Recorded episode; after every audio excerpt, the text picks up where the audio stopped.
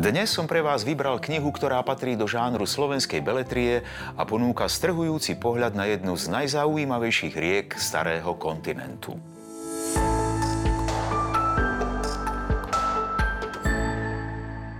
Niekedy by som sa chcel vybrať na plavbu na veľkej lodi a preskúmať svet od jeho začiatku až po koniec – Občas sa chodím poprechádzať k Bratislavskému nábrežiu Dunaja a pozorujem tie veľké lode, do ktorých narážajú riečne vlny a rozmýšľam, či nenasadnúť a nezviesť sa až na ďaleký koniec tejto rieky.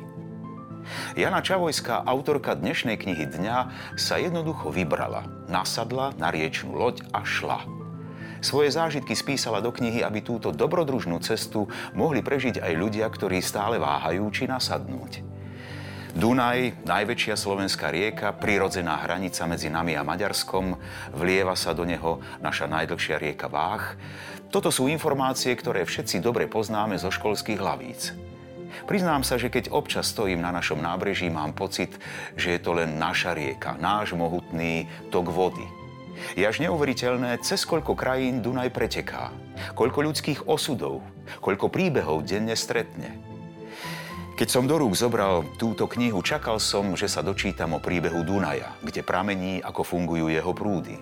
Namiesto toho som dostal rieku príbehov o ľuďoch, ktorí žijú na jeho brehoch. O rybároch, lovcoch žiab, o ľuďoch chudobných a bohatých, o vojne, o odvahe a o nezlomnosti človeka. Rieka Dunaj mi okrem svojho príbehu a príbehu ľudí, ktorých po ceste Jana stretla, vypovedala ešte aj príbeh súčasnej Európy.